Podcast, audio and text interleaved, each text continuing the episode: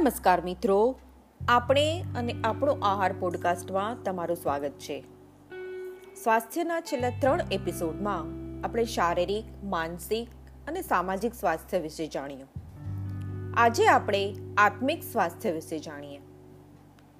આત્મિક સ્વાસ્થ્ય spiritual health જેમાં spirit શબ્દ લેટિન ભાષાના સ્પિરિસિયસ પરથી લેવામાં આવ્યો છે. જેનો અર્થ થાય છે આત્મા. આત્માને આપણે કઈ રીતે લઈશું? મનના ભાગરૂપે કે શરીરના ભાગરૂપે? કોઈ પણ ભાગરૂપે લઈએ. પરંતુ તેને વ્યાખ્યાયિત કરવું અઘરું છે. વુએ આપેલી સ્વાસ્થ્યની વ્યાખ્યામાં પણ એનો ઉલ્લેખ નથી. તેમજ બીજી કોઈ રીતે પણ તેને વ્યાખ્યાયિત નથી કરાયું. શું આપણે ભારતીયોને આત્માની કોઈ વ્યાખ્યાની જરૂર છે ખરી? વગર વ્યાખ્યાએ પણ આપણે ભારતીયો કદાચ આત્મિકતાને સારી રીતે ઓળખીએ છીએ.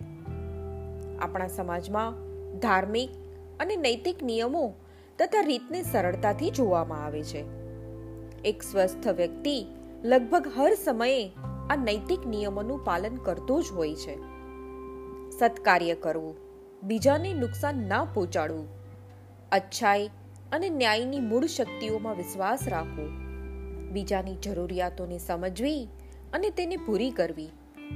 કર્તવ્ય પરાયણ હોવું તથા પોતાની જવાબદારી પ્રત્યે વચનબદ્ધ રહેવું એ બધા આત્મિક રૂપથી સ્વસ્થ વ્યક્તિઓના ગુણો છે. આ ગુણોને જાણ્યા કે સાંભળ્યા પછી શું તમે અનુમાન લગાવી શકો છો કે પૂર્ણ રૂપથી આત્મિક સ્વાસ્થ્યને મેળવવું કેટલું મુશ્કેલ હોઈ શકે છે? આપણે આપણા આધ્યાત્મિક જીવનમાં સુધારો કરીને આપણી હિલિંગ પ્રક્રિયામાં ફાળો આપી શકીએ છીએ. આધ્યાત્મિક જીવન, શારીરિક સ્વાસ્થ્ય સાથે ઉદ્ભવતા કોઈ પણ મુદ્દાઓનો સામનો કરવામાં મદદ કરી શકે છે. આપણા ભૌતિક શરીરને આપણે શાંતિ મહેસૂસ કરાવવાની જરૂરિયાત હોય છે. જેનાથી તેને આરામ કરવાનો અને ઠીક થવાનો સમય મળી રહે છે. આ એક એવો ઉપાય છે જેનાથી આપણું આધ્યાત્મિક સ્વાસ્થ્ય આપણી ઉપચાર પ્રક્રિયામાં ફાળો આપી શકે છે. શરીર, મન અને આત્મા એકબીજા સાથે જોડાયેલા છે અને આ બધાની એકબીજા પર અસર થતી હોય છે. આધ્યાત્મિકતા આપણી સારવાર કરી શકશે નહીં, પરંતુ તે આપણી માંદગી સાથે થતી પીડા અને મુશ્કેલીઓનો સામનો કરવામાં મદદરૂપ બને છે. જ્યારે આપણે આપણા જીવનમાં સંપૂર્ણ શાંતિનો અનુભવ કરીએ છીએ ત્યારે આપણે આધ્યાત્મિક સ્વાસ્થ્યની પ્રાપ્તિ કરીએ છીએ. આધ્યાત્મિક સ્વાસ્થ્યની પ્રાપ્તિ મનને સુખ, શાંતિ અને સ્વાસ્થ્ય અપાવે છે. મનની સ્વસ્થતા મેળવેલ વ્યક્તિનું શારીરિક સ્વાસ્થ્ય આપમેળે તંદુરસ્ત જ રહે છે. મન અને શરીરથી તંદુરસ્ત વ્યક્તિ સમાજના બીજા લોકો સાથે સારી રીતે વર્તી શકે છે અને તેનું સામાજિક સ્વાસ્થ્ય પણ સારું રહે છે. આમ આપણું આધ્યાત્મિક જીવન સ્વાસ્થ્યના બીજા પાસાઓ પર અસર નાખે છે. આધ્યાત્મિકતા દરેક માટે જુદી જુદી હોઈ શકે છે. કેટલાક લોકો માટે આધ્યાત્મિકતા પરંપરાગત ધર્મનો પર્યાય હોઈ શકે છે.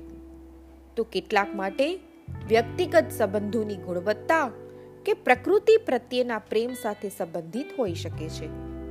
જ્યારે ઘણા લોકો માટે યોગ અને મેડિટેશનમાં પણ હોઈ શકે છે. આત્મિક સ્વાસ્થ્ય લોકોની મનોવૃત્તિથી સંબંધિત છે.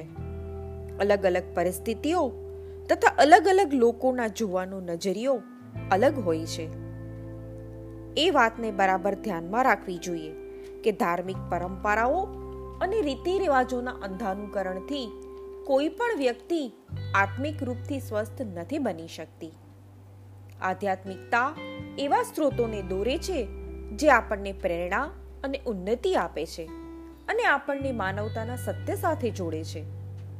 આત્મિક સ્વાસ્થ્યના મૂળમાં બીજાની સેવા કરવાની ઈચ્છા અને જરૂરિયાતમંદની સહાયતા કરવી તેવા સત્કાર્ય હોવા જોઈએ. આવા સત્કાર્ય કરીને મેળવેલું આત્મિક સ્વાસ્થ્ય ચોક્કસપણે આપણા શારીરિક, માનસિક અને સામાજિક સ્વાસ્થ્યનો સુમેળ કરી શકશે. તો મિત્રો અત્યાર સુધીના સ્વાસ્થ્યના એપિસોડ દ્વારા આપણે જાણ્યું કે સ્વાસ્થ્યના પરિણામોમાં શારીરિક, માનસિક, સામાજિક અને આધ્યાત્મિક આરોગ્ય સમાયેલું છે. જો આપણે આ પરિણામોમાંથી કોઈ એકની પણ અવગણના કરીએ છીએ, તો આપણી પાસે સંપૂર્ણ સ્વાસ્થ્ય નહીં રહે. માટે સંપૂર્ણ સ્વાસ્થ્ય મેળવવા આ બધાનો સુમેળ હોવો જરૂરી છે. અને એ માટે સતત પ્રયત્નશીલ રહેવું પણ જરૂરી છે. આવતા વખતે નવા વિષય સાથે ફરી મળીશું. આભાર.